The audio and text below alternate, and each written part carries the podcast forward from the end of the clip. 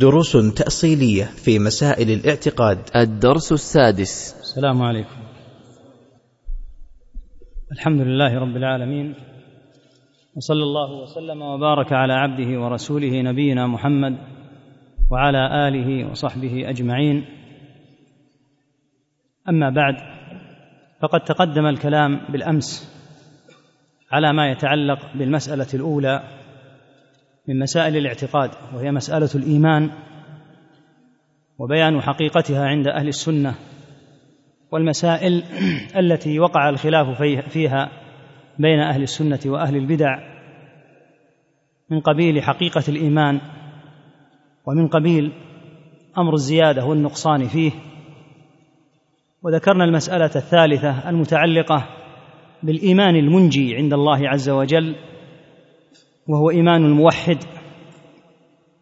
وبينا أن التوحيد معناه الجامع إفراد الله عز وجل بما هو من خصائصه وأن خصائصه سبحانه وتعالى أمور ثلاثة. الأمر الأول يتعلق باستحقاقه وحده عز وجل للربوبية والأمر الثاني أن أسماءه وصفاته تبارك وتعالى خاصة به لا يشابهه أحد فيها إذ له عز وجل المثل الأعلى في السماوات وفي الأرض. والأمر الثالث ما يتعلق بالعبادة وأن الله سبحانه وبحمده هو المستحق لأن تصرف له جميع العبادات. إذ ان إذ إن كل أحد سوى الله مهما بلغ في المكانة فإنه عبد من عباد الله. يقول الله تبارك وتعالى في الآية الجامعة العظيمة المبينة لحقيقة من سواه. يقول تعالى إن كل من في السماوات والأرض إلا آتي الرحمن عبدا. فجميع عليكم السلام جميع من سوى الله عبيد له تبارك وتعالى. إن كل من في السماوات والأرض إلا آتي الرحمن عبدا. الملائكة الأنبياء الصالحون الجن الإنس وبين تبارك وتعالى أن جميع المخلوقات تسبحه. فقال سبحانه تسبح له السماوات السبع والأرض ومن فيهن وإن من شيء إلا يسبح بحمده ولكن لا تفقهون تسبيحهم إنه كان حليما غفورا. وبين عز وجل أنه لا تنبغي العبادة إلا له وحده. وكل موضع في القرآن ذكر فيه لا إله إلا الله ما من إله إلا الله فمعناه أنه لا لا تنبغي العبادة إلا له وحده لا شريك له. فإن هذه الكلمة العظيمة كلمة التوحيد لا إله إلا الله من أعظم ما يحتاج إلى أن يعرف المسلم معناها وأن يتبين أركانها يتبين ركنيها وأن يتبين شروطها حتى يأتي بها ويلقى الله بها على ما أراد الله. فإنك لو سألت كثيرا من الناس وقلت لهم ما معنى لا إله إلا الله لربما عجز بعضهم عن أن عن أن يعبر عن معناها وهذا أمر يستغرب. أرأيت يا أخي لو دعوت إنسانا إلى الإسلام ثم قال لك أريد أن أسلم؟ ماذا أفعل؟ ماذا أقول حتى أسلم؟ إنك ستقول له مباشرة قل أشهد أن لا إله إلا الله وأشهد أن محمدا رسول الله. فإذا قال شهدنا ونطقنا أشهد أن لا إله إلا الله وأن محمدا رسول الله. ثم قال يا أخي في الإسلام أنا الآن أخوك ولي عليك حق حق تعليمي. أول ما أريد أن تعلمني معنى هذه الشهادة التي نطقت. ما هو؟ لا إله إلا الله ما معناها؟ فما عساك أن تقول له؟ إن قلت لا أدري فهذه مشكلة. يقول إلى أي شيء دعوتني إذن؟ طلبت مني أن أنطق كلمات لا تعرف أنت معناها؟ كان الحري بك أن تعرف معنى الكلمة التي تلقنني ثم إذا عرفت معناها أتيت إلي وقلت انطق هذه الكلمة فإذا نطقت بها أخبرتني بمعناها. أما أن أقول لك ما معناها ثم تقول والله أنا لا أعلم لا أدري. إذا لم تدري بلا إله إلا الله فبأي شيء تدري؟ فينبغي أن يعرف المسلم معنى هذه الكلمة. وأن يعرف طالب العلم من أمثالكم أكثر من معرفة الكلمة وهو الذي نريد اليوم إن شاء الله أن يعرف الأدلة على الكلمة. نحن نريد من طلبة العلم لا أن يعرفوا معنى الكلمة نحن نريدهم أن يدللوا من القرآن على معنى لا إله إلا الله. لأنك إذا قلت لإنسان أيضا إن معناها لا إله إلا الله ثم قال هات الدليل على أن معنى لا إله إلا الله هذا المعنى الذي ذكرت.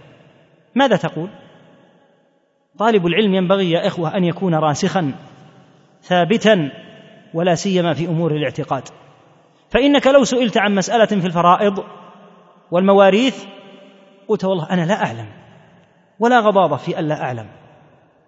يمكن أن تعرف من هو أعلم مني. والمحاكم هيئت لقسمة المواريث. لكن أن يقول لك ما معنى كلمة التوحيد؟ التي ترددها منذ كنت صبيا يلقنها لك والداك وأنت صغير لا تنطق بالحروف إلا بصعوبة يلقنونك يسمعونك. لا إله إلا الله وأنت صغير. حتى بدأت تقولها متقطعة. ثم صرت تقولها ثلاثين أربعين خمسين سنة. ملايين المرات قلتها في حياتك. ثم يقال ما معنى؟ أن تقول والله أنا لا أدري.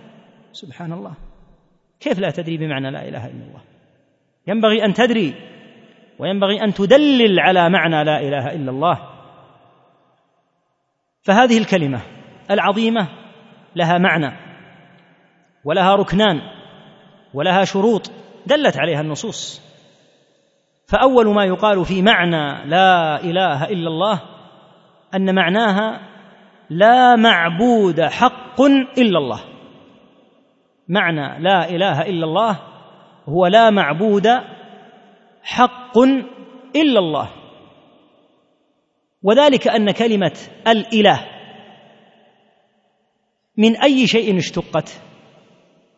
اشتقت في اللغة من الفعل الثلاثي اله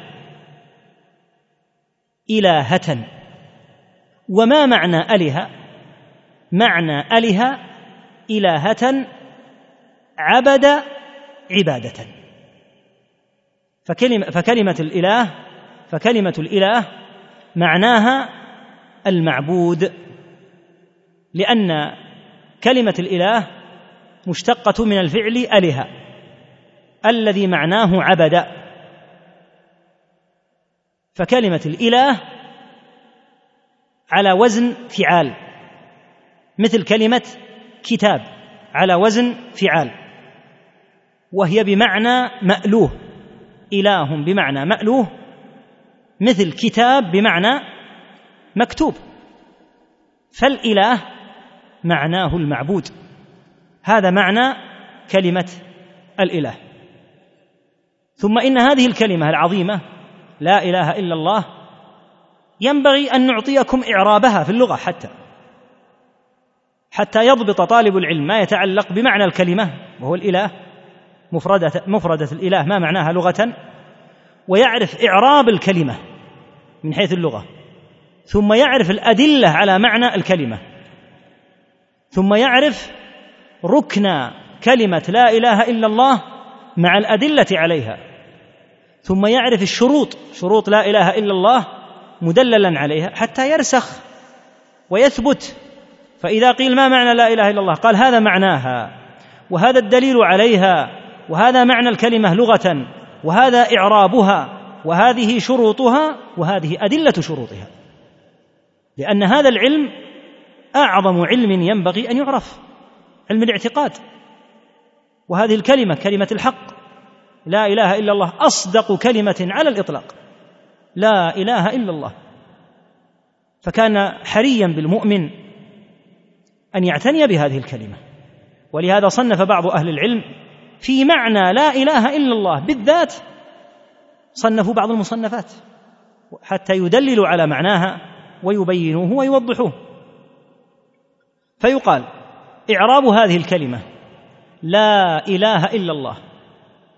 لا هذه في اللغة هي لا النافية للجنس. لا هي لا النافية للجنس. تدخل على الأسماء. مثل ما تقول لا رجل في الدار. فتدخل على الأسماء لا على الأفعال. لا التي تدخل على الأفعال غير لا هذه. هناك لا النافية وهناك, وهناك لا الناهية هذه على الأفعال. أما لا هنا فهي لا النافية للجنس. تنفي جنس ما ما ما ذكر نفيه فيها. هذه الكلمة لها اسم ولها خبر. اسمها هو كلمة إله.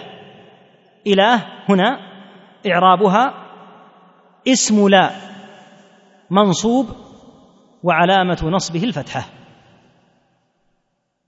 اسم لا منصوب وعلامة نصبه الفتحة لأنك تقول لا إله إلا الله. أين الخبر؟ الخبر محذوف. الخبر محذوف. ولا بد أن يقدر يكون في تقدير لهذا الخبر المحذوف. هذا الخبر المقدر. قدره أهل الشرك بتقدير خطير جدا. ولهذا حرصنا على إعراب الكلمة. وقدره أهل الحق بتقدير دل عليه القرآن. فقولنا لا إله الخبر تقديره حق. تقدير الخبر حق. لا إله أي لا معبود حق إلا الله. هذا التقدير ينبغي أن يدلل عليه لأن أمور الاعتقاد كما ينبغي أن تعلم يا أخي. ينبغي أن ينشأ طلبة العلم فيها على أمرين اثنين. الأمر الأول الدليل فلا يقولون معنى إلا دل عليه القرآن أو السنة أو بينه السلف. أول ما ينبغي أن ينشأ عليه طلبة العلم أن ينشأوا على الدليل في أمور الاعتقاد لأن أمور الاعتقاد ليست من اجتهادي ولا من اجتهادك وإنما تتلقى من النصوص فكان من المتعين أن يدلل عليها. وهذا أول ما ينبغي أن ينشأ عليه طلبة العلم. الأمر الثاني الذي ينشأ عليه طلبة العلم في أمور الاعتقاد بشكل خاص وفي أمور العلم عموما أن يرجعوا إلى مراجع. يرجع إلى مراجع أصيلة عن السلف وعن أهل العلم رحمهم الله تعالى. فهذه الكلمة لا إله حق إلا الله. إذا قيل لنا ما الدليل على أن المحذوف المقدر هو كلمة حق؟ نقول دل على هذا آيتان في القرآن. الآية الأولى في سورة الحج. يقول الله تعالى ذلك بأن الله هو الحق وأن ما يدعون من دونه هو الباطل. ذلك بأن الله هو الحق وأن ما يدعون من دونه هو الباطل. هذه الآية الأولى في سورة الحج. الآية الثانية قريبة منها وهي في سورة لقمان وهي قوله تعالى ذلك بأن الله هو الحق وأن ما يدعون من دونه الباطل. ذلك بأن الله هو الحق وأن ما يدعون من دونه الباطل. بينت الآية أن المحذوف المقدر هو حق ولن يتضح هذا إلا إذا شرح معنى الآية. اولا الدعاء في قوله تعالى يدعون وأن ما يدعون ما معناه؟ معناه يعبدون. فإن الدعاء في هذا الموضع وفي مواضع كثيرة جدا من القرآن يطلق ويراد به العبادة. ومن أبين وأوضح الأدلة على هذا ما ذكر الله في سورة مريم عن إبراهيم عليه الصلاة والسلام. من قيله صلى الله عليه وسلم لقومه تأمل الآية الأولى ثم تأمل الآية الثانية. لما رأى قومه مصرين على الشرك ورأى عصيان أبيه قال وأعتزلكم وما تدعون وأعتزلكم وما تدعون من دون الله وأدعو ربي عسى ألا أكون بدعاء ربي شقيا. ماذا قال الله في الآية بعدها؟ فلما اعتزلهم وما يعبدون فدل على أن قوله وأعتزلكم وما تدعون معناه وأعتزلكم وما تعبدون لأنه لما نفذ ما وعد به. قال تعالى فلما اعتزلهم وما يعبدون. لأن معنى الدعاء هو العبادة. وقد نبه المفسرون في مواضع من القرآن على أن الدعاء في أكثر من موضع معناه العبادة. ودل على هذا الحديث الصحيح في قوله صلى الله عليه وسلم الدعاء هو العبادة. الدعاء هو العبادة. قال المفسرون لما أطلق على الدعاء أنه هو العبادة؟ مع أن ثمة عبادات أخرى.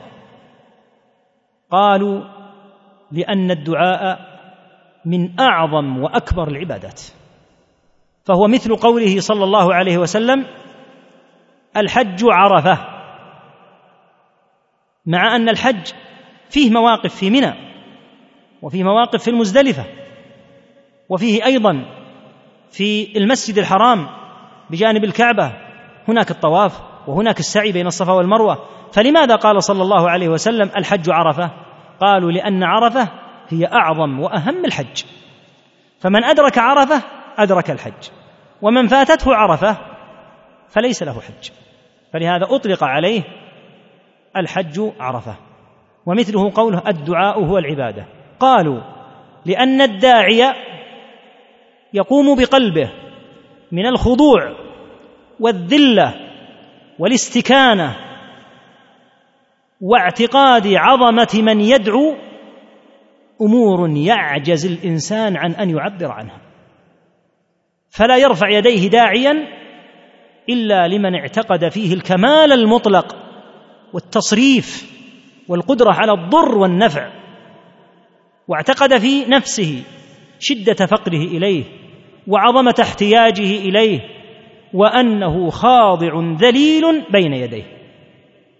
ولهذا كان الدعاء من أعظم مقامات العبادة إذا صرف لله.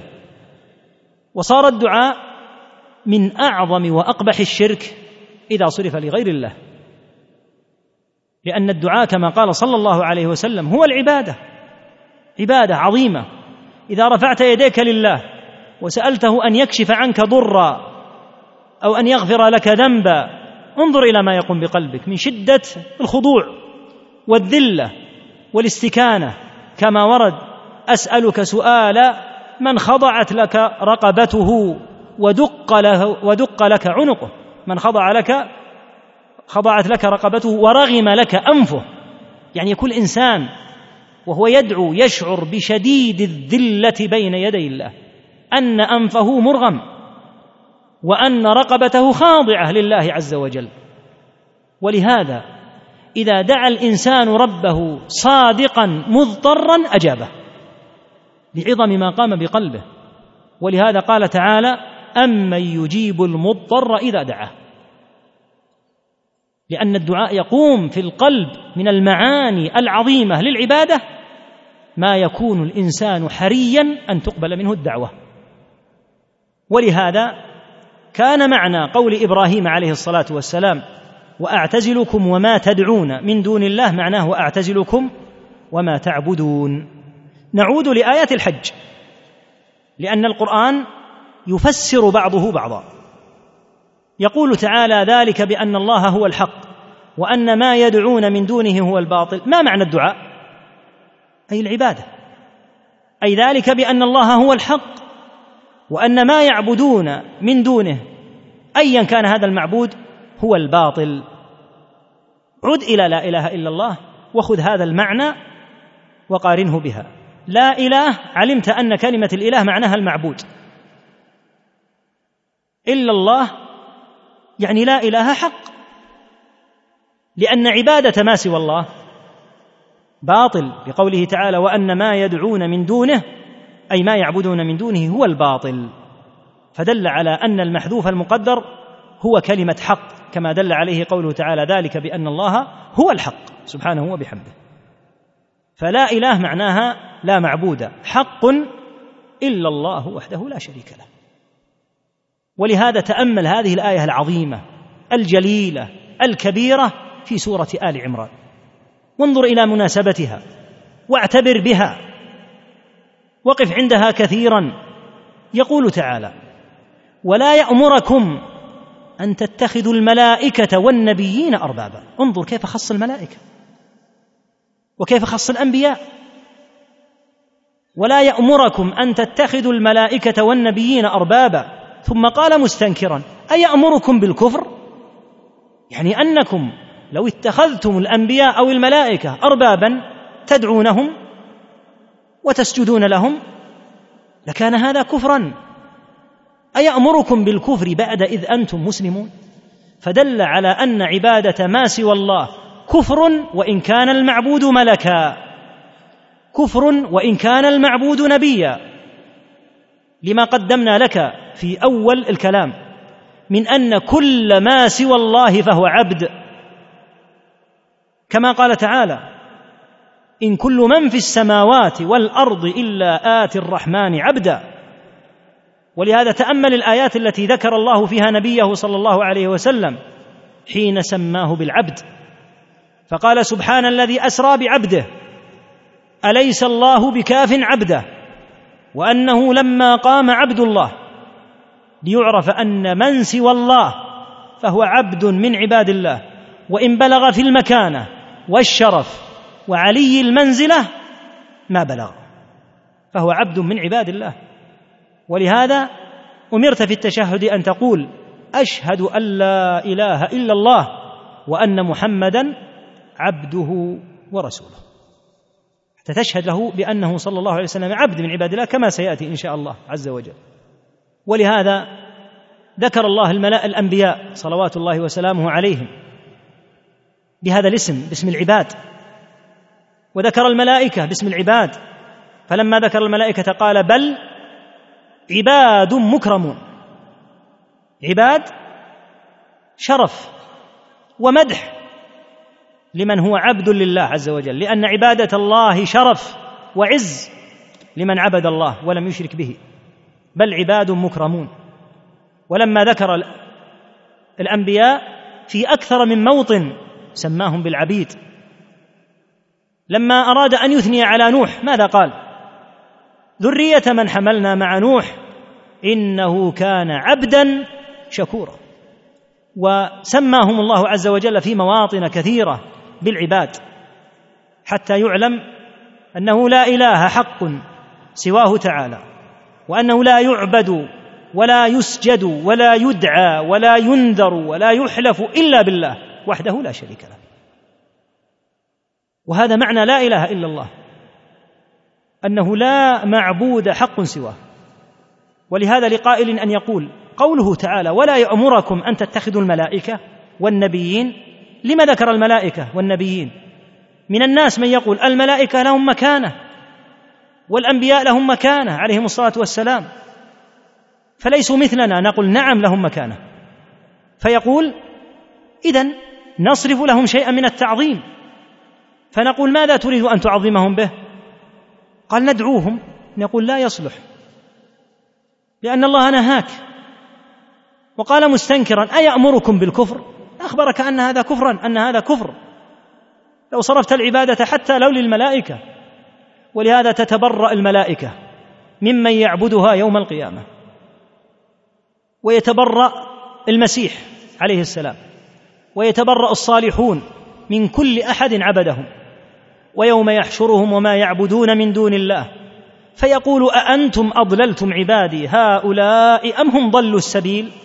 قالوا سبحانك ما كان ينبغي لنا أن نتخذ من دونك من أولياء.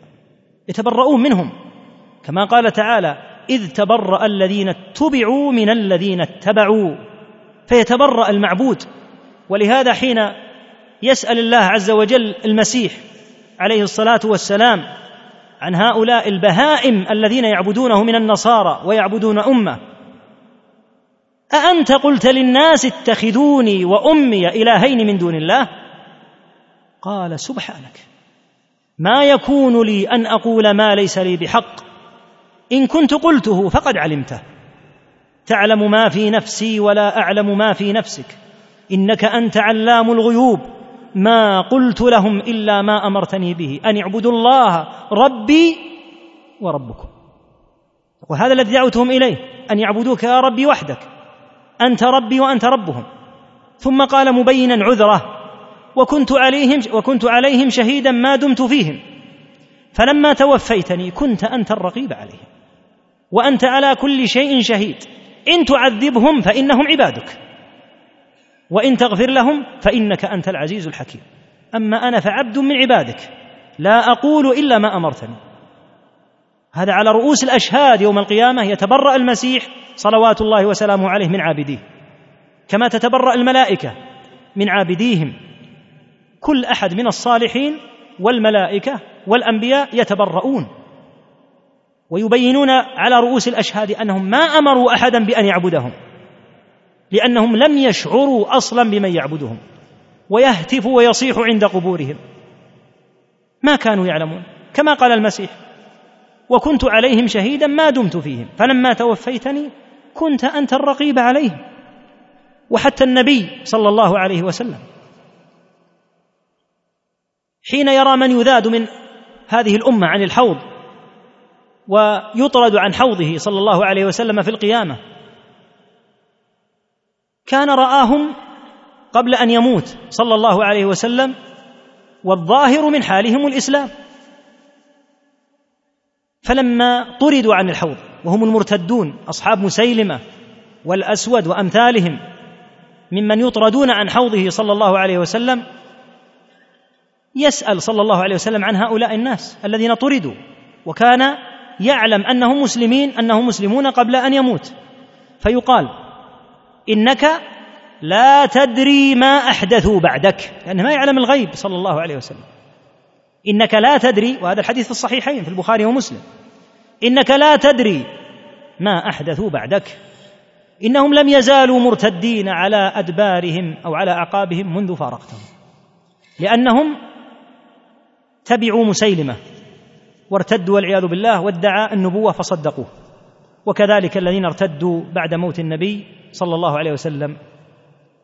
فالحاصل أن المعبودين من الملائكة أو الأنبياء أو الصالحين لا ذنب لهم لأنهم كانوا يدعون إلى الله ويحذرون من الشرك. فلما عبدوا دون اختيارهم لم يكن لهم ذنب. ولهذا لما قال تعالى إنكم وما تعبدون من دون الله حصب جهنم أنتم لها واردون. العابد والمعبود. قال كفار قريش فما شأن عيسى؟ ألم يكن نبيا؟ وأمثاله ممن عبدوا وكذلك العزير فأنزل الله.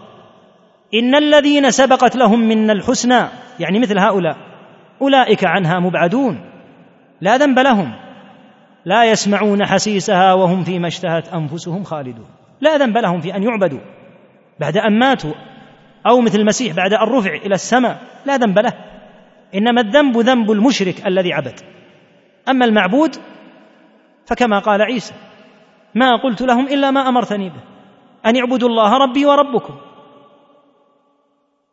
أن اعبدوا الله ربي وربكم. هذا الذي أمرتهم به. وكنت عليهم شهيدا ما دمت فيهم. فالحاصل أن معنى قولنا لا إله إلا الله لا معبود حق إلا الله. وهذا يعني أن كل ما عبد من دونه فهو باطل. لأنك إذا قلت لا معبود حق فالمعنى أن المعبود الحق هو الله وحده لا شريك له. وأن ما سواه ممن عبد فعبادته باطلة. بدليل قوله ذلك بأن الله هو الحق وأن ما يدعون أن يعبدون من دونه هو الباطل. فإذا عبدوا فالعبادة بالباطل. هذا معنى لا إله إلا الله. وهذا هو إعرابها وهذا الدليل على معناها من القرآن.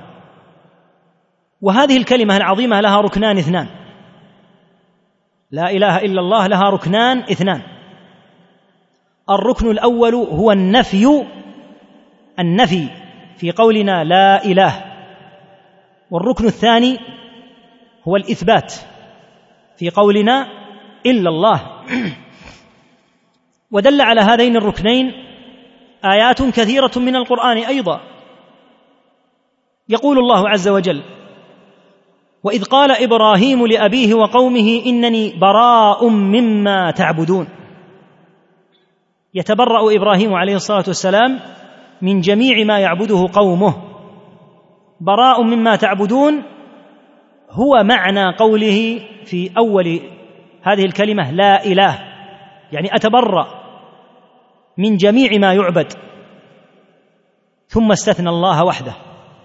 إنني براء مما تعبدون إلا الذي فطرني. قوله إلا الذي فطرني هو الإثبات. لأنها تضمنت النفي في قولنا لا إله وتضمنت الإثبات في قولنا إلا الله. براء مما تعبدون تساوي قولنا لا إله. لأن الإله كما قلنا هو المعبود. إلا الله تساوي قوله عليه الصلاة والسلام إلا الذي فطرني. ومن ضمن ذلك ما يدل عليها الآية الجليلة في سورة البقرة. قال تعالى لا إكراه في الدين. قد تبين الرشد من الغي. فمن يكفر بالطاغوت ويؤمن بالله فقد استمسك بالعروة الوثقى. لا انفصام لها. العروة الوثقى هي لا إله إلا الله. المستمسك بلا إله إلا الله هو الذي يجمع أمرين اثنين. بينتهما الآية. فمن يكفر بالطاغوت. والطاغوت معناه كما ذكر المفسرون ما عبد من دون الله. يكفر بالطاغوت تساوي قولنا لا إله لأن معناها الكفر والبراءة من جميع المعبودات. فمن يكفر بالطاغوت ويؤمن بالله هذا معنى قولنا إلا الله. فيكفر بكل ما عبد من دون الله ولا يؤمن إلا بالله وحده. ولا يعبد إلا الله وحده. فمن يكفر بالطاغوت ويؤمن بالله فقد استمسك بالعروة الوثقى. هذا هو المستمسك بالعروة الوثقى. ولهذا في الآية السابقة في قول الله عز وجل عن إبراهيم إنني براء مما تعبدون إلا الذي فطرني. قال بعدها وجعلها كلمة باقية. هذه كلمة لا إله إلا الله. وجعلها كلمة باقية في عقبه. تبقى هذه الكلمة مستمرة في عقبه لا يزال فيهم من يقول لا إله إلا الله. ودل على هذه على هذين الركنين أيضا آيات أخرى قد يطول بنا المقام في الحقيقة لو أردنا استقصاءها.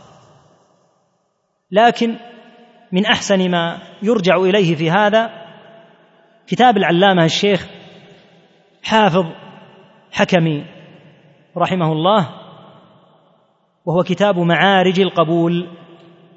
كتاب معارج القبول هذا ينبغي على طالب العلم أن يكون في مكتبته. هذا الكتاب تميز بمزايا ثلاث. المزية الأولى سهولة العبارة. سهولة العبارة. والمزية الثالثة كثرة النصوص والنقول. من الآيات القرآنية ومن الأحاديث النبوية ومن آثار السلف فيه وهو يجمع نصوصا كثيرة في الدلالة على مسائل الاعتقاد. والمزية الثالثة في هذا الكتاب أنه جامع لمسائل الاعتقاد فيجمع ما يتعلق بالإيمان بالله والملائكة واليوم الآخر وغيره ويجمع ما يتعلق بالتحذير من السحر والكهانة وغيره فالكتاب قيم جدا وهو ممن تكلم في هذه المسألة باستفاضة رحمه الله وغفر له. فنقول فيما يتعلق بهذه ما يتعلق بهذين الركنين بينا ما يتعلق بالركنين والدليل عليهما. يبقى الكلام في شروط كلمة التوحيد. وشروط كلمة التوحيد ثمانية. نعطيكم فيها بيتي شعر. بيتين من أبيات الشعر. تجمع هذه الشروط حتى يحفظها طالب العلم. وهذه من طريقة أهل العلم رحمهم الله أنهم ينظمون مثلا ما يتعلق بالفرائض. فيذكر مثلا صاحب الرحبية رحمه الله يذكر الموانع التي تمنع من الإرث وينظمها في بيت شعر أو في بيتي شعر والرحبية كلها نظم من أولها إلى آخرها تبين الحجب وتبين الأصول وتبين الفروع حتى يحفظها طالب العلم ويسهل عليه أن يستحضرها. فكذلك شروط كلمة التوحيد. نعطيكم هذين البيتين من الشعر يتمكن طالب العلم إن شاء الله من استحضارها لأنه بالتجربة إذا سألنا بعض الطلاب اذكر شروط كلمة التوحيد يأتي بخمسة منها يأتي بستة يأتي بسبعة ويحاول أن يعيد. وإذا أعاد كرر شرطا آخر. فإذا حفظ هذين البيتين استحضرها مباشرة. هذان البيتان هما قول الناظم علم يقين وإخلاص وصدقك مع محبة وانقياد والقبول لها. نعيدها مرة أخرى. هذه سبعة شروط. علم يقين وإخلاص وصدقك مع محبة وانقياد والقبول لها. هذه سبعة. زاد الشيخ بن عتيق رحمه الله على الناظم لأنه فاته هذا الشرط زاد بيتا آخر. فقال وزيد ثامنها الكفران منك. وزيد ثامنها الكفران منك بما سوى الإله من المعبود قد ألها وزيد ثامنها الكفران منك بما سوى الإله من المعبود قد ألها فهذه هي شروط كلمة التوحيد. لا إله إلا الله. نذكرها في عجل إن شاء الله عز وجل. قوله رحمه الله علم يعني من شروط كلمة التوحيد. العلم بمعناها. أن يكون القائل لا إله إلا الله يعرف معناها. أما إذا كان مثل ما قلت في أول الكلمة إذا قيل له ما معنى لا إله إلا الله قال ما أدري. هذه الكلمة التي شهدت فقلت أشهد أن لا إله إلا الله. ثم يقال لك هذا الذي شهدت به ما معناه؟ تقول ما أدري. لا بد أن تدري يا أخي لابد أن تعلم. فمعنى كلمة التوحيد مثل ما قدمنا قبل قليل. معنى كلمة التوحيد لا معبود حق إلا الله. فشرط العلم معناه العلم بمعناها. أن تعلم معنى ما شهدت به. وقد دل على هذا الشرط حديث عثمان رضي الله عنه في صحيح مسلم. قال قال النبي صلى الله عليه وسلم من مات وهو يعلم أنه لا إله إلا الله دخل الجنة.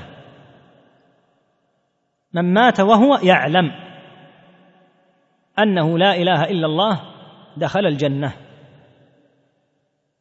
فإنه ورد في حديث عن النبي صلى الله عليه وسلم أنه قال من قال لا إله إلا الله دخل الجنة.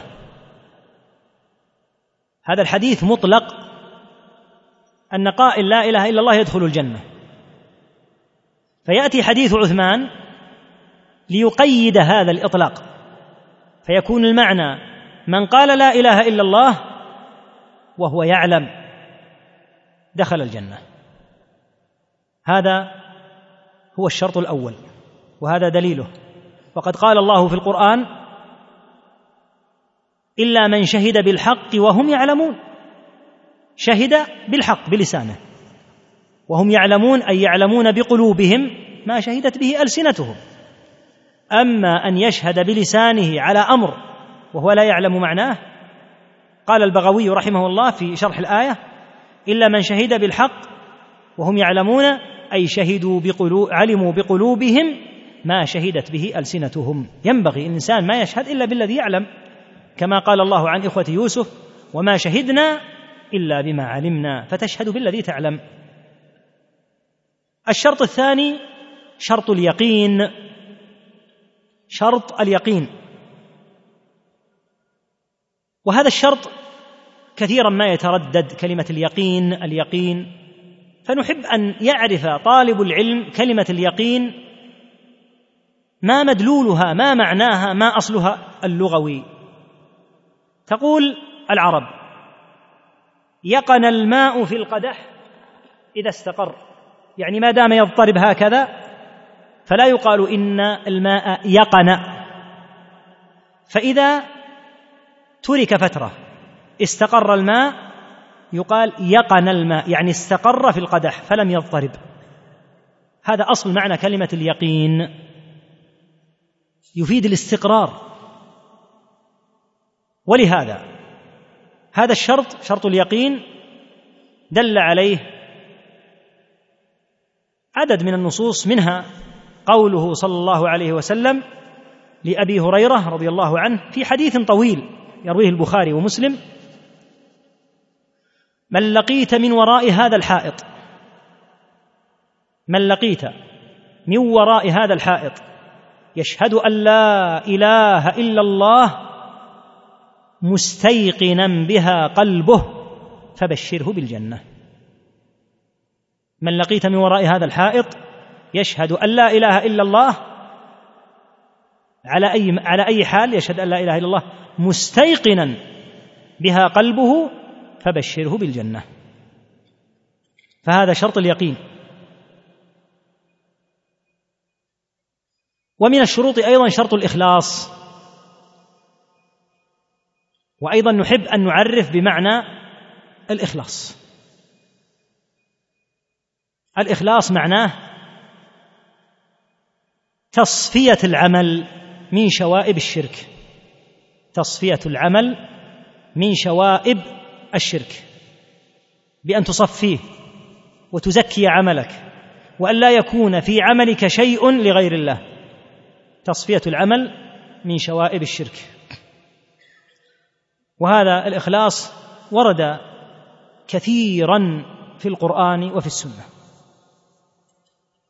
كما قال تعالى وما أمروا إلا ليعبدوا الله مخلصين. مخلصين له الدين. مخلصين له الدين حنفاء ويقيموا الصلاة ويؤتوا الزكاة وذلك دين القيمة فيكون الإنسان مخلصا حين ينطق هذه الكلمة لا يريد بها إلا وجه الله. ولهذا جاء في الحديث تقييدها بقوله صلى الله عليه وسلم من شهد أن لا إله إلا الله مخلصا أو خالصا من قلبه دخل الجنة. فمن قال لا إله إلا الله مخلصا فهو من أهل الجنة. فإن قلت وهل يوجد أحد يقول لا إله إلا الله غير مخلص؟ وما مصلحته في الدنيا من أن يقول لا إله إلا الله؟ نقول نعم. في الدنيا من يقول لا إله إلا الله غير مخلص عياذا بالله. وذلك أن أهل النفاق يقولون لا إله إلا الله إما رغبة وإما رهبة إما طمعا أو خوفا. يطمعون في ماذا؟ يطمعون في الغنائم. أو يطمعون مثلا في الزكاة. يعرف أن الزكاة لا تدفع إلا للمسلمين. فلو جاء الكافر لمسلم وقال أعطني من زكاتك قال أنا لا أعطيك أنت لأن شرط الزكاة أن تكون لمسلم. وقد يقولها رهبة خوفا كما قال صلى الله عليه وسلم أمرت أن أقاتل الناس حتى يشهدوا أن لا إله إلا الله. وأني رسول الله. فإذا قالوها عصموا مني دماءهم وأموالهم. أي أنهم إذا قالوا لا إله إلا الله صارت دماؤهم حراما وصارت أموالهم حراما إذا التزموا. ما يترتب على لا إله إلا الله. أما أن يقول هكذا يلتزمون لا إله إلا الله وما يترتب عليها من عمل ويظهرون الصلاة ونحوه. فإذا قالوها فلا يحل أن نقول قلوبهم فيها غير هذا القلوب إلى الله عز وجل. لا يعلم غيب القلوب إلا علام الغيوب سبحانه. إذا أظهر الإسلام فالواجب أن يكف عنه. وأمره إلى الله كما قالت صلى الله عليه وسلم في آخر الحديث وحسابهم على الله الله هو الذي يحاسبهم. إن كان له مقصد دنيوي مطمع مالي إن كان يخشى على نفسه هذا إلى الله. الذي نتعامل معه هو الظاهر من حالهم فقط. والغيب إلى الله أمره سبحانه وتعالى. فمن هنا قال لا إله إلا الله أناس والعياذ بالله غرضهم الدنيا. كما قال تعالى ومن الناس من يعبد الله على حرف فإن أصابه خير اطمأن به وإن أصابته فتنة انقلب على وجهه خسر الدنيا والآخرة. ذلك هو الخسران المبين عياذا بالله. هذا ما يتعلق بشرط الإخلاص. ومن ذلك أيضا شرط الصدق بأن يكون قائل لا إله إلا الله صادقا. يصدق قلبه ما نطق به لسانه. أما أن يقول لا إله إلا الله وقلبه والعياذ بالله مكذب لهذه الكلمة فإنها لا تنفعه. ودل على هذا ما ذكره الله عن المنافقين في سورة البقرة. قال تعالى ومن الناس من يقول آمنا بالله آمنا بالله معناه أنه أظهر الإسلام وأظهر الخير وأظهر أنه من أهل لا إله إلا الله. قال تعالى ومن الناس من يقول آمنا بالله وباليوم الآخر ثم حكم عليهم مباشرة. فقال وما هم بمؤمنين؟ لماذا يا ربنا؟ قال يخادعون الله والذين آمنوا. وما يخدعون إلا أنفسهم وما يشعرون. في قلوبهم مرض فزادهم الله مرضا ولهم عذاب أليم بما كانوا يكذبون. فدل على أن قولهم آمنا بالله كذب فنطقوا بألسنتهم بالإيمان ولكن والعياذ بالله قلوبهم مكذبة فلا ينتفعون بها. ولهذا جاء في الحديث أيضا من قال لا إله إلا الله صدقا يكون صادق. صدقا من قلبه. يكون صادق ما يقول لا إله إلا الله هكذا. يقول لا إله إلا الله هو مكذب هذا حال المنافقين. الذين قال الله فيهم يقولون بألسنتهم ما ليس في قلوبهم. هذا حال المنافقين عياذا بالله. إلى غير ذلك من الشروط التي لعلي أن أقف عن إكمال بقيتها بعد أن أحلتكم على الكتاب كتاب العلامة الشيخ حافظ حكمي رحمه الله تعالى وكذلك من الكتب الجيدة في هذا المختصرة كتاب عقيدة التوحيد وبيان ما يضادها لفضيلة الشيخ صالح بن فوزان الفوزان ومن ذلك أيضا شروح كتاب التوحيد ومن أميزها فتح المجيد للشيخ العلامة عبد الرحمن بن حسن ومن أكثرها سلاسة وأيسرها تناولا لطلاب العلم شرح العلامة الشيخ محمد بن عثيمين رحمه الله فإنا نوصي به كثيرا هو من أفضل شروح كتاب التوحيد. القول المفيد في شرح كتاب التوحيد من أفضل الشروح لأنه ميسر والأمثلة فيه كثيرة يضرب الأمثلة رحمه الله وعبارته سهلة فهو من أسهل الشروح ومن أنفعها أيضا فيه فوائد جمة وكثيرة. يستطيع طالب العلم أن يرجع إليها هذه المراجع ويجد فيها إن شاء الله بقية الكلام على هذه الشروط. هذا ما يتعلق بلا إله إلا الله. من جهة معناها والأدلة عليها ومن جهة شروطها. يبقى معنا الكلام على شهادة أن محمد رسول الله في الدقائق الباقية. فنقول شهادة أن محمد رسول الله لها ركنان أيضا. الركن الأول الشهادة بأنه عبد والركن الثاني الشهادة بأنه رسول صلى الله عليه وسلم. وهذان الركنان ذكرا في القرآن كثيرا جدا. فكما تقدم قبل قليل سماه الله عز وجل بالعبد في مواضع كثيرة من القرآن كما في قوله صلى الله عليه وسلم كما في قول الله تعالى سبحان الذي أسرى مقام الإسراء عظيم أسري به إلى المسجد الأقصى ثم عرج به إلى السماء الدنيا مقام عظيم كبير. فلما كان هذا المقام عظيما بين سبحانه وبحمده أن هذا الكريم الذي هو سيد ولد آدم بلا منازعة وأفضل العالمين صلوات الله وسلامه عليه أنه عبد لله. فقال سبحان الذي أسرى بعبده بيانا لكونه عبدا. ولما ذكر مقام التحدي فقال أليس الله بكاف عبده؟ يكفيه الله سبحانه وتعالى. ويخوفونك بالذين من دونه. يكفيه الله عز وجل. ويتولى أمره الله. مهما خوف فالله عز وجل حافظه صلوات الله وسلامه عليه. وفي مقام الدعوة إلى الله قال وأنه لما قام عبد الله يدعوه. صلى الله عليه وسلم. فالعبودية لله شرف. وإنما تكون العبودية لغير الله هي الذل. فمن تعبد وخضع لغير الله فقد فقد ذل وخضع. إذ تمام الخضوع وتمام الذل لا يكون إلا لله رب العالمين الذي يأتيه من في السماوات ومن في الأرض عبيد له سبحانه. من ملك أو نبي أو صالح أو إنس أو جن أو كائن ما كان. الركن الثاني أنه رسول صلى الله عليه وسلم فهو عبد لكنه يختلف صلى الله عليه وسلم عن غيره بالرسالة. وإذا كان رسولا فإنه يترتب على رسالته أمور أربعة. أن تصدقه في كل خبر وأن تطيعه في كل أمر. وأن تجتنب كل نهي نهاك عنه.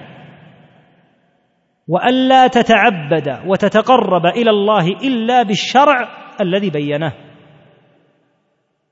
فيترتب على الشهادة بأنه رسول الله طاعته فيما أمر وتصديقه فيما أخبر واجتناب ما نهى عنه وزجر وألا يعبد الله إلا بما شرع. صلى الله عليه وسلم. فإذا جاء حديث من الأحاديث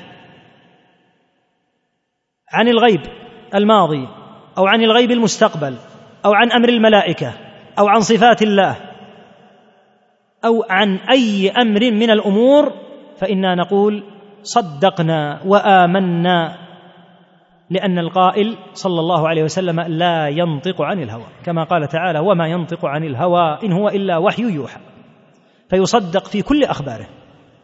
وإذا أمر فالواجب أن يطاع. قال تعالى وما أرسلنا من رسول إلا ليطاع بإذن الله الرسل أرسلوا ليطاعوا لا ليأمروا ويعصوا. يجب أن يطاعوا صلوات الله وسلامه عليهم. ومن أطاعه صلى الله عليه وسلم فهو مطيع لله.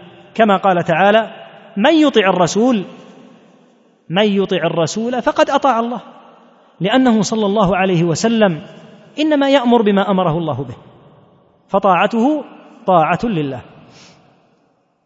واجتناب ما نهى عنه وزجر جميع النواهي التي نهى عنها ايا كانت يجب اجتنابها. وأن لا يعبد الله إلا بما شرع لا يجوز أن تخالف سنته صلى الله عليه وسلم. إذا أردنا أن نصلي فقد قال صلوا كما رأيتموني أصلي. إذا أردنا أن نحج فقد قال خذوا عني مناسككم وهكذا. إذا أردنا أن نتوضأ إذا أردنا أن نأمر بالمعروف أن ننهى عن المنكر أن نصوم أن نفعل أي أمر فالواجب أن نعرف سنته وطريقته صلى الله عليه وسلم وأن نلزمها وأن نتبعه. حتى قال سفيان الثوري رحمه الله إن استطعت أن لا تحك رأسك إلا بأثر فافعل. يعني حاول أن تتبع حتى لو علمت أن النبي صلى الله عليه وسلم حك رأسه بطريقة فافعل مثله. يعني من شدة الاتباع. ولهذا قال صلى الله عليه وسلم عليكم بسنتي وسنة الخلفاء الراشدين المهديين تمسكوا بها. وعضوا عليها بالنواجذ أي الأضراس. يعني ليكن استمساككم بها شديدا كما أن الإنسان إذا خشي أن يفوته أمر ويفلت منه عض عليه بأضراسه. يعني استمسك بها استمساكا تاما وإياك أن تحيد عنها. هذا ما يتعلق بالشهادة له صلى الله عليه وسلم بالرسالة. وهذان الركنان أنه عبد الله ورسول الله قد دل عليهما أحاديث كثيرة. من أصرح الأحاديث ما ثبت عنه عليه الصلاة والسلام. من أن قوما أتوه وقالوا يا سيدنا وابن سيدنا ويا خيرنا وابن خيرنا. فقال صلى الله عليه وسلم يا أيها الناس قولوا بقولكم أو بعض قولكم ولا يستهوينكم الشيطان. أنا محمد عبد الله ورسوله. والله حلف صلى الله عليه وسلم وهو الصادق الذي لا يحتاج أن يحلف. والله ما أحب أن ترفعوني فوق منزلتي التي أنزلني الله. يعني جعل لي رب العالمين منزلة لا ترفعوني فوقها. ما هي منزلته؟ هي قوله أنا محمد عبد الله ورسوله. ولهذا لما بدأوا يمدحون وفي بعض الروايات أن وفدا قالوا له وأنت الجفنة الغراء وأنت كذا وأنت كذا. وبدأوا يمدحون فنهاهم صلى الله عليه وسلم عن هذه المبالغة. لا شك أنه سيد ولد آدم وأنه خير العالمين صلى الله عليه وسلم. لكن أمرهم أن يقولوا بالقول المعتاد رسول الله نبي الله ونحو ذلك. أنا محمد عبد الله ورسوله. جمع بين الركنين. عبد الله ورسوله. والله ما أحب أن ترفعوني فوق منزلتي. هذه منزلته. أنه عبد من عباد الله ولكنه رسول واجب طاعته وتصديقه صلى الله عليه وسلم. ولهذا قال عليه الصلاة والسلام لا تطروني. ومعنى الإطراء المبالغة في المدائح والكذب في ذلك. لا تطروني. كما أطرت النصارى ابن مريم إنما أنا عبد فقولوا عبد الله ورسوله. وأنت في التشهد حين تصلي تصلي في عمرك آلاف المرات. إذا أتيت إلى التحيات تقول الركنين أشهد أن لا إله إلا الله وأشهد أن محمدا عبده ورسوله. ولهذا قال صلى الله عليه وسلم في حديث عبادة بن الصامت رضي الله عنه من شهد أن لا إله إلا الله وأني رسول الله وأن عيسى عبد الله ورسوله. تقدم أنه لماذا خص عيسى بالذات مع أن نوحا وسائر الأنبياء وآدم عبيد لله وأنبياء لله منهم أنبياء ومنهم رسل. لماذا خص عيسى؟ لأن عيسى قد افترقت فيه طائفتان من طوائف الضلال. اليهود بالغوا في شأنه آه النصارى بالغوا في شأنه فقالوا إنه الله إنه ابن الله إنه ثالث ثلاثة. والنصارى واليهود قالوا فيه القولة العظيمة. فكذبوه وقالوا إنه ليس برسول. وقالوا قبحهم الله وأخزاهم قالوا إنه ابن زنا أكرمه الله وأجله عن ذلك. فلهذا أنت تشهد لعيسى بأنه عبد الله. لماذا؟ ردا على النصارى.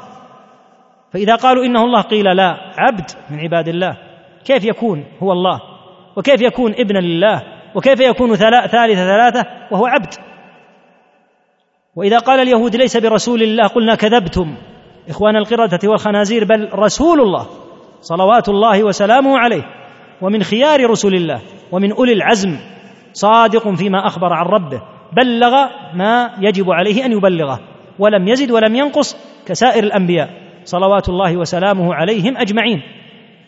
فلهذا خص عيسى من بين الأنبياء مع أن جميع الأنبياء عبيد لله وأنبياء لكن لأن أهل الغلو غلوا فيه فأخرجوه عن العبادة عن العبودية.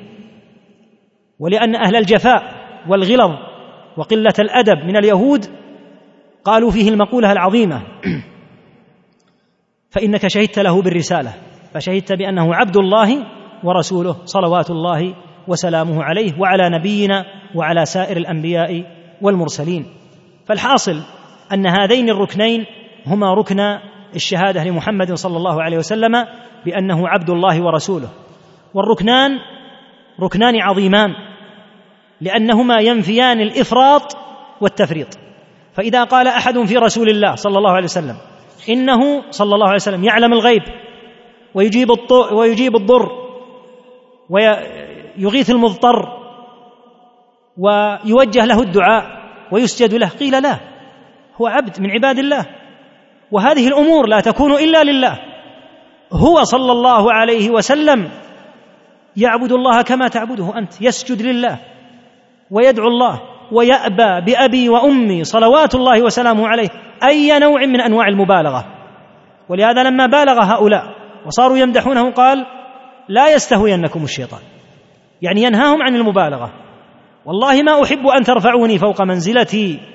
ولهذا لما قال رجل له يا رسول الله ما شاء الله وشئت. قال صلى الله عليه وسلم جعلت لله ندا قل ما شاء الله وحده.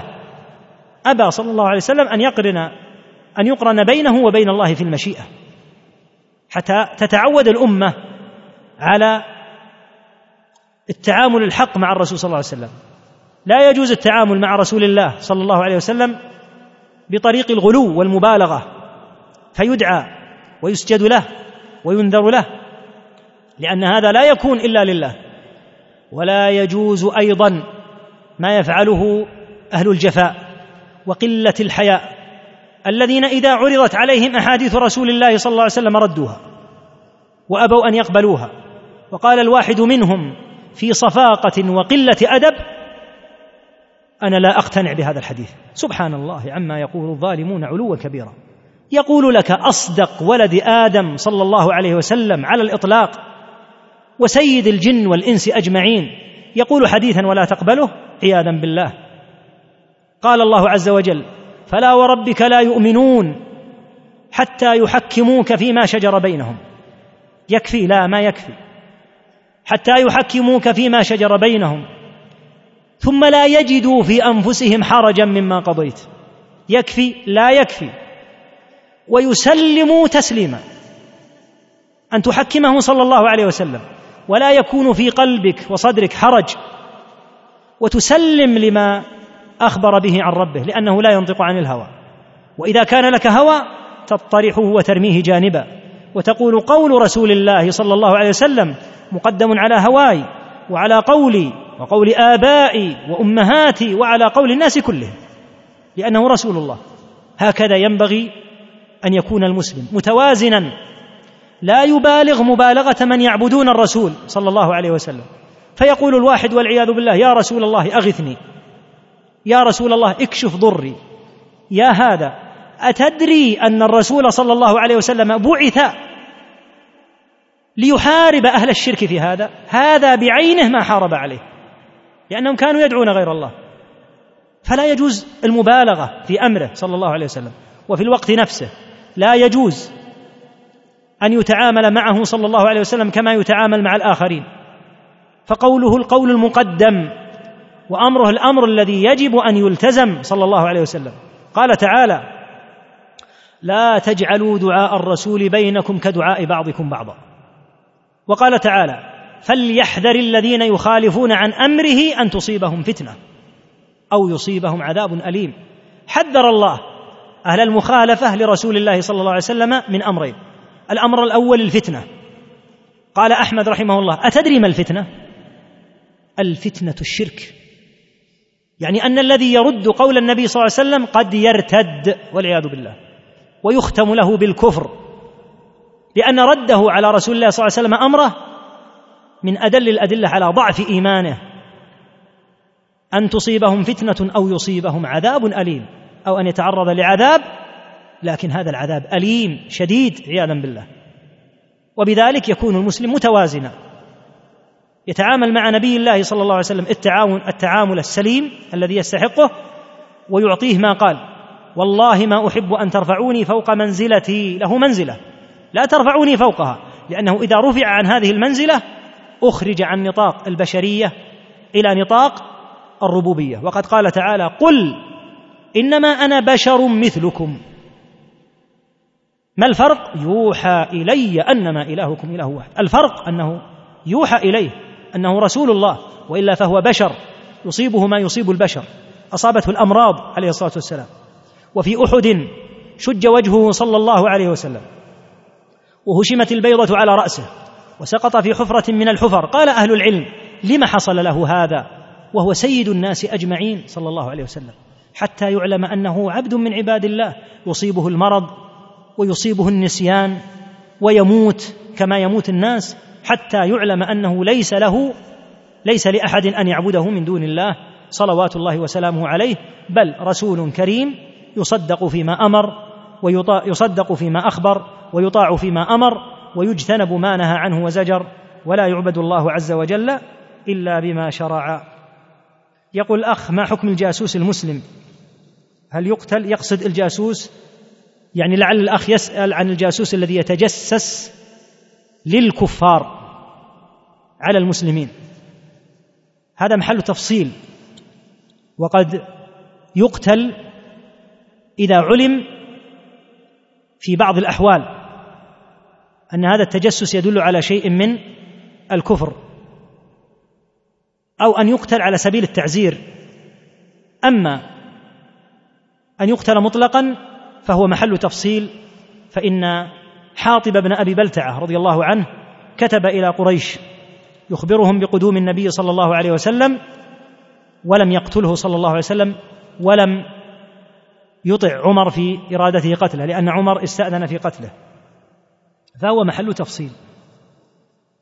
يسأل عن يعني بعض ما أحب في الحقيقة أن أسمي أحدا لكن يسأل عن بعض الذين اعتنوا بالتفسير العلمي وغيره. الحقيقة أن العلم يا إخوة هو العلم الشرعي. يعني الاطلاع على العلوم المتعلقة بالكون والفلك ومحاولة يعني الاستدلال من خلالها على بيان عظمة الإسلام هذا شيء طيب بشرط أن يكون من عالم بالشريعة. حتى لا ينزل الآيات على غير منازلها كما وقع. فإنه وقع من بعض الناس قديما وحديثا أن أنزلوا بعض الآيات القرآنية على بعض الاكتشافات العصرية.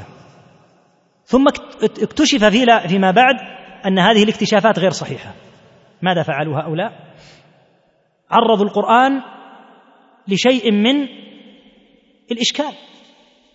إذا أردت أن تقول إن القرآن دل على هذه المسألة العلمية في الفلك أو في الطب أو في غيره فيجب أن تعرض على أهل العلم الشرعي. لا مجرد أن يكون الإنسان متخصصا في الطب أو في الفلك.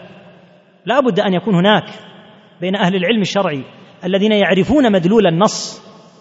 ولهذا بعضهم استدل بقول الله عز وجل وترى الجبال تحسبها جامدة وهي تمر مر السحاب. استدل على أن الأرض تدور. وهذا استدلال عجيب جدا. لأن هذه الآية في القيامة في نطاق القيامة. بعدها قال تعالى من جاء بالحسنة فله عشر أمثالها ومن جاء بالسيئة. فالآية هذه تخبر عن حال الجبال في القيامة. أما حال الجبال في الدنيا فأخبر تعالى أنها أوتاد مثبتة للأرض. لكن لما قيل له إن الأرض تدور قال نأتي بآية من القرآن. فهذه مش... هذه من المسائل المشكلة والخطرة. يجب أن تعرض مثل هذه الاكتشافات على أهل العلم حتى يقولوا إن النص يدل عليها. أو إن النص لا يحتملها. وكل أحد يكون لديه حماسة في مثل هذه الأمور عليه أن يعرضها على أهل العلم الشرعي ولا ينفرد وحده. يسأل عن الرد على الشيعة الذين يستدلون بحديث ذود أناس من هذه الأمة عن الحوض وقول النبي صلى الله عليه وسلم إنك لا تدري ما أحدثوا بعدك. إنهم لم يزالوا مرتدين. هذا هو الجواب. الحديث في المرتدين الذين ارتدوا مثل أتباع مسيلمة وغيره. هؤلاء ارتدوا. ومن قاتلهم؟ قاتلهم الصحابة رضي الله عنهم. أبو بكر ومن معه. فالحديث يتناول المرتدين. ولا يتناول الصحابة عياذا بالله. تسأل عن مسألة في التكفير وما يتعلق به مسألة من المسائل المطولة تحتاج إلى شيء من البسط والوقت الآن. أخرنا الإخوة. يسأل عن تقبيل اليد في المصافحة. لو كانت يد مثل الأب أو الأم يعني لعل الأمر في هذا يسير أما أن تكون شعارا يتخذه الناس فيما بينهم أو كان الإنسان يقبل يد أبيه يد أمه هذا أمر يعني لعله إن شاء الله من الأمور التي فيها بر. أما أن يتخذه الناس شعارا فيما بينهم فما يحسن هذا. هذا أيضا يعني بعض الأسئلة تحتاج إلى شيء من الطول في الجواب لا نستطيع أن نجيب عنها في هذه العجالة. يسأل الأخ عن قولنا لا معبود بحق إلا الله أو لا معبود إلا الله. ولا بد من التقدير بارك الله فيك. كلمة لا هذه لها اسم ولها خبر. اسمها إله. أين الخبر؟ فإذا قلت لا معبود إلا الله أين الخبر؟ لا بد أن يقدر الخبر. فيكون التقدير لا معبود حق إلا الله كما دلت الآية التي ذكرنا لك. يسأل يقول ما الدليل على أن الرسول صلى الله عليه وسلم أعلم خلق الله. لعلي قلت أعلم الناس صلى الله عليه وسلم. أعلم الناس هو رسول الله صلى الله عليه وسلم. لأن الله عز وجل قد أعلمه بوحيه صلى الله عليه وسلم. فهو أفضل الناس مقاما وعلما عليه الصلاة والسلام. ولهذا إذا جاء ليشفع بين يدي الله وسجد مستأذنا في الشفاعة فتح الله عز وجل عليه محامد في القيامة لم يكن يعلمها. وماذا نقول؟ يعني نقول هناك أحد من الناس أعلم من النبي صلى الله عليه وسلم؟ مستحيل. كل الأمة تبع للنبي صلى الله عليه وسلم في العلم. يسأل عن الألعاب التي على شكل حيوانات للأطفال. فيها خلاف بين أهل العلم رحمهم الله لعب الأطفال بالذات. لأن من أهل العلم من يقول إنها تجوز بالنظر إلى أنها لعب فقط للأطفال فإذا كبروا فإنه لا يصلح أن يتداولها فيما بينهم الكبار. ومنهم من يمنع أيضا فيقول لا تصلح. والإنسان يستطيع أن يجد لأطفاله ألعابا بعيدة عن هذا الإشكال. هذا يا أخي طويل جدا هذا ممكن أن تمر بعد من الآن لأنه الحقيقة يحتاج الجواب عليه إلى إطالة. والله تعالى أعلم ونسأله تعالى أن يمن علينا وعليكم أجمعين بالعلم النافع والعمل الصالح والصدق معه تعالى. وفي الأسبوع القادم إن شاء الله تعالى يواصل معكم أخونا الشيخ أحمد إن شاء الله مهنا. والله أعلم وصلى الله وسلم على محمد.